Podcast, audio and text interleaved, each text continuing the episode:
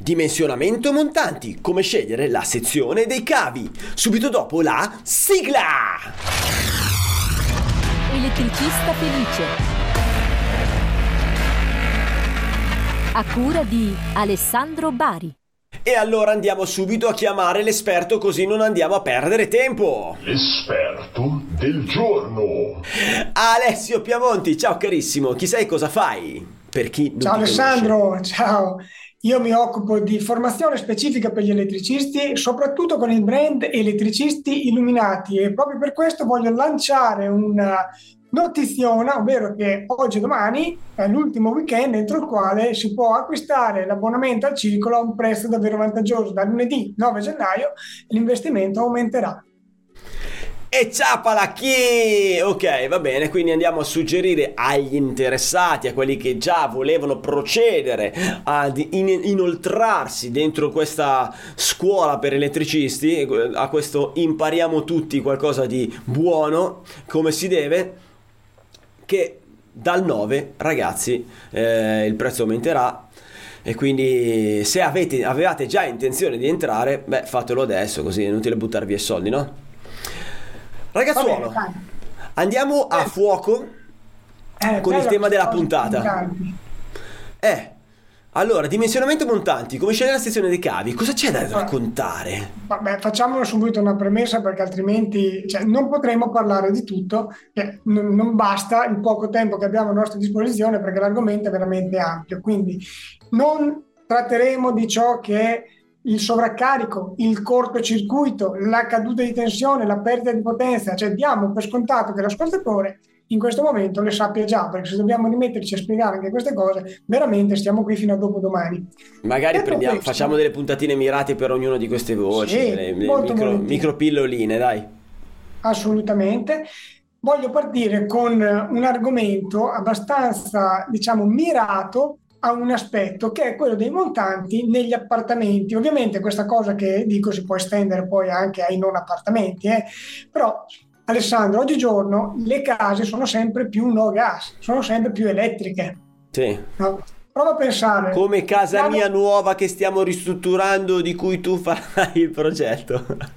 Esatto, esatto, come quella. Prova a pensare. Lavatrice, quanti kilowatt? Più Un o paio, meno. Un paio, Vai. 2 kW ci La- stanno. lavastoviglie, 2 kW sempre. ok, asciugatrice, 2 kW. aspirapolvere, Non lo so, 1000? sì, massimo un kilowatt e mezzo, visto che c'è una normativa europea che impone di non superare un kilowatt e mezzo. Eh. Poi piano induzione, che lo Eh. vogliamo poter utilizzare bene, non vogliamo averlo limitato il piano induzione, perché se la tua moglie vuol fare tre eh, tegami contemporaneamente, eh, deve poterli fare. E quindi 7 kW e 2. Comunque i 6 Fai kW.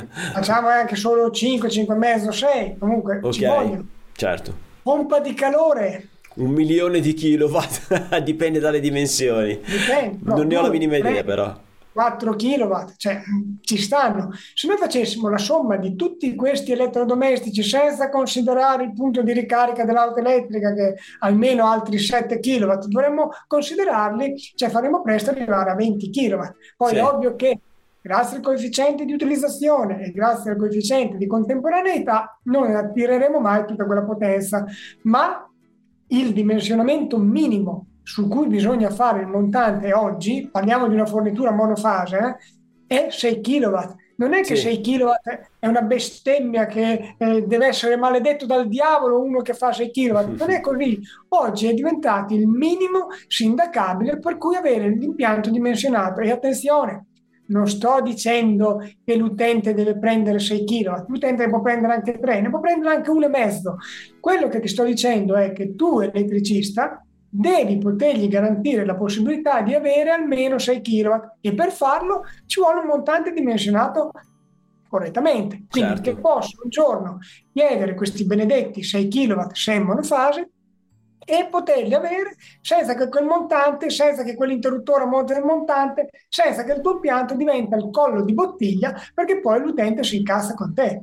Ma Magari posso dire una cosa anche? Eh, scusami, se tu fai un impianto dimensionato per i 6 kW e poi mi metti un generale, un, uh, una protezione da 16 A perché devi... No, ma dico anche dopo, cioè lascia perdere il generale. Sei nel quadro e mi fai la cucina, tutta la cucina con un 16 A a mio avviso non sfrutti questi benedetti 6 kW perché comunque puoi utilizzare un elettrodomestico alla volta escluso il piano induzione che non, puoi, non riesci neanche a utilizzarlo, cioè se non in maniera molto limitata. Quindi, cioè quando fai un impianto predisposto per i 6 kW, devi già considerare, e il tuo cliente dovrebbe saperlo, che la cucina o comunque i grossi elettrodomestici vanno serviti con la propria protezione. Dico bene? Dici benissimo, questo Oh. dà anche un altro vantaggio, ovvero la continuità di servizio, perché se hai Casperi. un guasto sul forno, ti scatta l'interruttore del forno. Tutto Bravo, il resto puoi continuare a usarlo. bravo. L'elettricista medio non è in grado di spiegare questi vantaggi al cliente, quindi tende a proporre sempre il minimo indispensabile per tenere bassi i costi, quando invece il cliente potrebbe essere disposto a spendere anche qualcosa in più per avere un impianto fatto come Dio comanda. Non dico che tutti i clienti sono disposti a spendere migliaia di euro, migliaia e migliaia di euro in un impianto, ma se gli spieghiamo quali sono i vantaggi nel fare determinate cose e gli svantaggi nel non farle, probabilmente ci pensano. Ma se tu elettricista non sei in grado di dire queste cose...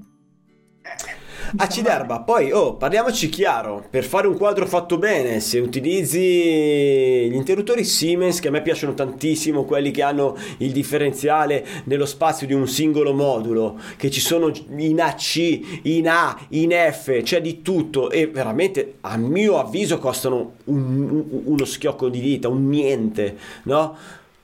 si riescono a piazzare, si riescono a vendere al cliente perché il vantaggio è nettamente superiore di quelle quanto? 30, 60, 80, quante cavolo lo vuoi vendere? In ogni caso il vantaggio futuro per il resto della vita di quell'impianto è notevolmente superiore, cioè di tanto, tanto, tanto, quindi vale la pena raccontarlo, dare la consapevolezza al cliente, dopodiché il cliente è ovvio che sceglie con il proprio portafoglio, però tu, il tuo mestiere, eticamente gli hai dato la consapevolezza di ciò che sarebbe corretto fare, più vantaggioso. Esatto. Peraltro aggiungo una cosa su quegli interruttori. Ad oggi, mentre stiamo registrando questa puntata, mi risultano siano gli unici ad essere indipendenti dalla tensione di rete. E non stiamo a spiegare che cos'è, ma praticamente li si possono montare anche in ambienti civili dove non c'è un servizio di manutenzione dell'impianto elettrico. Altri differenziali no, perché se sono dipendenti dalla tensione di rete, eh, cambia il loro funzionamento e non si possono montare dovunque. Detto questo, tornando al montante, la sezione minima di dimensionamento di un montante, indipendentemente adesso dalla lunghezza, dopo la lunghezza ovviamente incide sulla probabilità di tensione potrebbe chiedere una sezione maggiore, ma la sezione minima oggigiorno devi metterti nella testa che è il 10 mm. Non puoi fare un montante inferiore a 10 mm per una fornitura monofase nel quale nella quale tu vuoi garantire almeno 6 kW all'utente. Anzi, c'è anche il caso che lo devi fare un po' più grande. Può darsi che ci vogliono 16, può anche darsi che ci vogliono 25. Smetti di avere questa mentalità retrograda nella quale pensi che una sezione elevata sia un gran costo e che non serve magari a- allo scopo. Invece serve perché se tu hai una sezione robusta puoi permettere anche di contenere le perdite di potenza, oltre alla caduta di Certo. tensione. Andrea, uno dei nostri iscritti al circolo elettricisti illuminati, grazie alle spiegazioni che è riuscito a dare su questo concetto, si è fatto firmare un contratto in cui doveva fare il rifacimento di montanti con sezioni più grandi di quelle che proponeva il competitor che le faceva più piccole, ma c'era è vero un risparmio economico sull'installazione del cavo, sul costo del cavo, ma poi c'erano dei costi aggiuntivi sull'esercizio, perché la corrente che passava per quel cavo creava delle perdite per effetto Joule e queste perdite erano minori grazie a una sezione maggiore del montante. O in soldoni le perdite per effetto Joule vuol dire che se il montante non è abbastanza grosso, quando passa la corrente è vero che arrivano, eh, arriva la corrente in casa, ma il cavo si scalda, voi non ve ne accorgete, quel calore lo pagate, cioè è, è energia che se ne va a remengo. Ok? Quindi quelle perdite è denaro nel tempo che voi spendete per scaldare il cavo. mentre se il cavo è leggermente più grosso non si scalda al passaggio della stessa corrente e quindi quell'energia la sfruttate voi utilizzandola, non andate a eh, utilizzarla per scaldare il cavo. Più o meno ci siamo? E quello vuol dire mh, mm, perdita per effetto Joule. E, esatto, ovviamente sì. l'energia che utilizzi per scaldare la paghi, cioè non è che sono, certo. sempre, sono sempre kilowattora che se ne vanno a remengo. Eh. E certo, quindi Dimensionare un montante in maniera più robusta permette di contenere la caduta di tensione, contenere le perdite per effetto Joule, quindi risparmiare in bolletta, avere già la predisposizione per un ampliamento futuro, che se uno vuole tirare 6 kW, adesso ne ha 3, vuole tirare 6, può farlo, e avere anche la possibilità di tirare quella potenza in più che fornisce il contatore che può arrivare fino al 40% in più fino a tre ore di tempo. Anche qui dipende da tutta una serie di fattori, dall'algoritmo di funzionamento, ma tendenzialmente questa è la possibilità che il contatore può dare. Quindi se noi abbiamo un montante bello robusto, tipo un 10 mm, ovviamente non troppo lungo perché sennò non bastano più neanche 10 mm, però ci permette di avere questo 40% in più che sono circa 8,4 kW eh, che l'utente può tirare fino a 3 ore. Ti capì? Dobbiamo, dobbiamo però non essere noi ad aver fatto un collo di bottiglia con un interruttore generale sottodimensionato. Certo, certo, certo. Quindi te non piazzi, metti un montante adeguato per sfruttare quella, quella potenza in più e poi magari metti un uh, 32 A e quindi il 32 A sicuramente non ti fa andare oltre i 6 kW. Sì, ti fa andare un po' di più, dipende dal cost fee, però okay. il mio suggerimento è di metterci in 40, 40 certo. per come generale, non di meno. Così dai la garanzia di poter sfruttare questa potenza in più. Questo concetto io lo spiego bene all'interno del circolo elettricisti illuminati perché è un concetto che ha permesso a molti elettricisti di farsi scegliere non per il prezzo, ma per aver proposto una soluzione che serviva a quell'utente. Vantaggi, vantaggi, spiegate questi benedetti vantaggi al cliente. Devi spiegarglieli, tu lo guardi negli occhi e glielo dici. Senti Ciccio, io te lo posso mettere 6 mm quadri, ma poi guarda che perdi eh, potenza per scaldare il cavo, poi guarda che anziché arrivarti 230 volte te ne arrivano meno perché magari te stai richiedendo il massimo della potenza che puoi richiedere e c'è una certa caduta di tensione sulla sezione, sul, sul cavo perché è una sezione più piccola, mentre se la mettiamo del 10 eh, te potrai sfruttare molto meglio la tua, eh, l'energia disponibile, la tua potenza disponibile. Non ti cala okay. il rendimento dei, dei, tuoi elettrodomestici perché gli dai una tensione più vicina a quella nominale, cioè, tutta una serie di vantaggi. Ne aggiungo un altro. Vai. Se parliamo di case no gas, hm, sì. al di là del fatto che andrebbe, a mio avviso, proposta la fornitura trifase, ma se per qualsiasi motivo si vuole andare avanti per forza con la monofase, il mio suggerimento è quello di predisporre già il quadro con una morsettiera trifase, in modo che quando arriva, quando un giorno l'utente dovrà chiedere la trifase, almeno il quadro non lo deve rifare completamente nuovo, è già tutto cablato per la trifase, basta spostare eh, i cavi di collegamento, certo. monofase, trifase, e gli si spiega che vantaggio ha. Una morsettiera trifase non è che costa tantissimo di più rispetto a una monofase, però c'è già la predisposizione e attenzione perché una casa davvero no gas, quindi completamente elettrica, se l'utente desidera avere un minimo di comfort, anche con i 6 kW probabilmente non riesce a starci. E sopra i 6 kW sappiamo che nel 99,9% dei casi danno la fornitura trifase. Bravo, sì, Va bene, sono contento perché ho fatto una villetta e gli ho fatto il quadro proprio come dici tu con la morsettiera trifase, fatto come se dovesse arrivare alla trifase e nella realtà lui attualmente ha una monofase.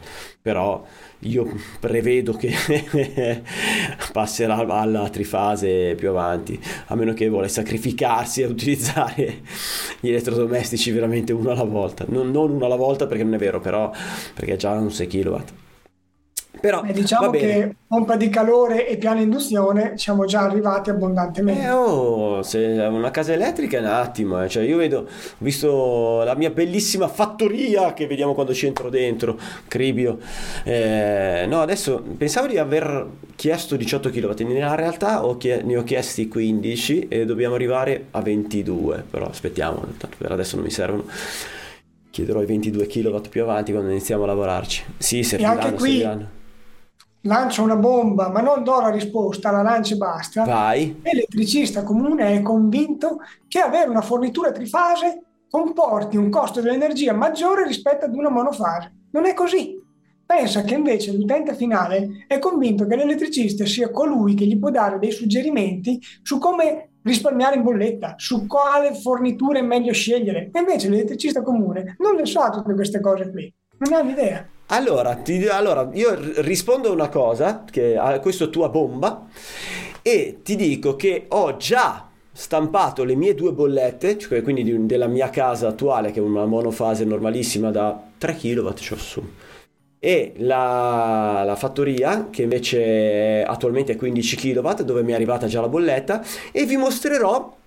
Tra, tra- ve le mostro tutte e due e vi faccio vedere che cosa ho speso per portare a perché comunque costa eh, aumentare così tanto i kilowatt a un costo fisso che tra l'altro adesso è in eh, c'è un periodo di sconto cioè lo Stato ha deciso di da un po' di tempo eh, di mm, scontare questa, la, la tariffa fissa diciamo a kilowatt quando la innalzi. Adesso è scontata eh, non so quando finirà questo tipologia di sconto però vi, vi mostro anche quello. E vi faccio vedere quanto pago al kilowattora con la stessa azienda ovviamente nel- dove ho solo i 3 kW e dove ne ho invece 15 kW e così vediamo, andiamo a vedere la differenza se effettivamente quali sono le differenze. Ci sono delle differenze dove è più grosso hai delle piccole spese fisse in più e te le mostrerò. No, no, spese per- fisse, ok, hai più kilowatt a disposizione, è ovvio che Certo, più, ma sì, ma no, ma non è, tan- non è certo, certo, certo, certo, però ti, ti- poi ti mostro così poi ognuno fa i propri conti con i numerini veri tra le mani. Consapevolezza, consapevolezza, ragazzo, quando hai la consapevolezza puoi prendere tutte le decisioni che vuoi. Ok, dai Alessandro, ci sarebbe ancora da dire tantissimo sul montante, ma come sai io purtroppo oggi ho il tempo eh, limitato Che è come il quindi- limone stringe. e quindi io ti darei il consiglio inutile del giorno. Vai, consigliami. Aspetta che lo lancio. Il consiglio inutile del giorno. Vai, Ale. Ora, qualsiasi elettricista che è contento di come sta ora, che non si sente eh, la necessità interiore di poter fare quel passo in più, di poter portare la sua professionalità al livello successivo, ma è contento così come sta, fa bene a continuare a far così. Ma se per caso c'è qualcuno che invece vuole migliorare, vuole farsi percepire dal cliente come colui che sa davvero dare la soluzione ad hoc e quindi non si fa più scegliere per il prezzo ma per la sua professionalità, il mio consiglio è quello di aderire al circolo elettricisti illuminati entro lunedì 9 gennaio perché da lunedì 9 gennaio i prezzi aumenteranno, quindi si dovrà investire una cifra maggiore. E dopo questo, ragazzi, un bacio, un abbraccio, grazie Alessio, grazie a tutti voi che ci avete seguito fino a questo momento, sia quelli in furgone, ascoltando il podcast, che quelli che hanno guardato la nostra bella faccina su YouTube. Un bacio, un abbraccio e teniamoci in contatto! Elettricista felice. Vai sul sito elettricistafelice.it. Elettricista Felice, il podcast numero uno interamente dedicato agli elettricisti, che puoi guardare su YouTube o ascoltare su Spotify mentre guidi il tuo furgone. E donate, donate, donate consapevolezza.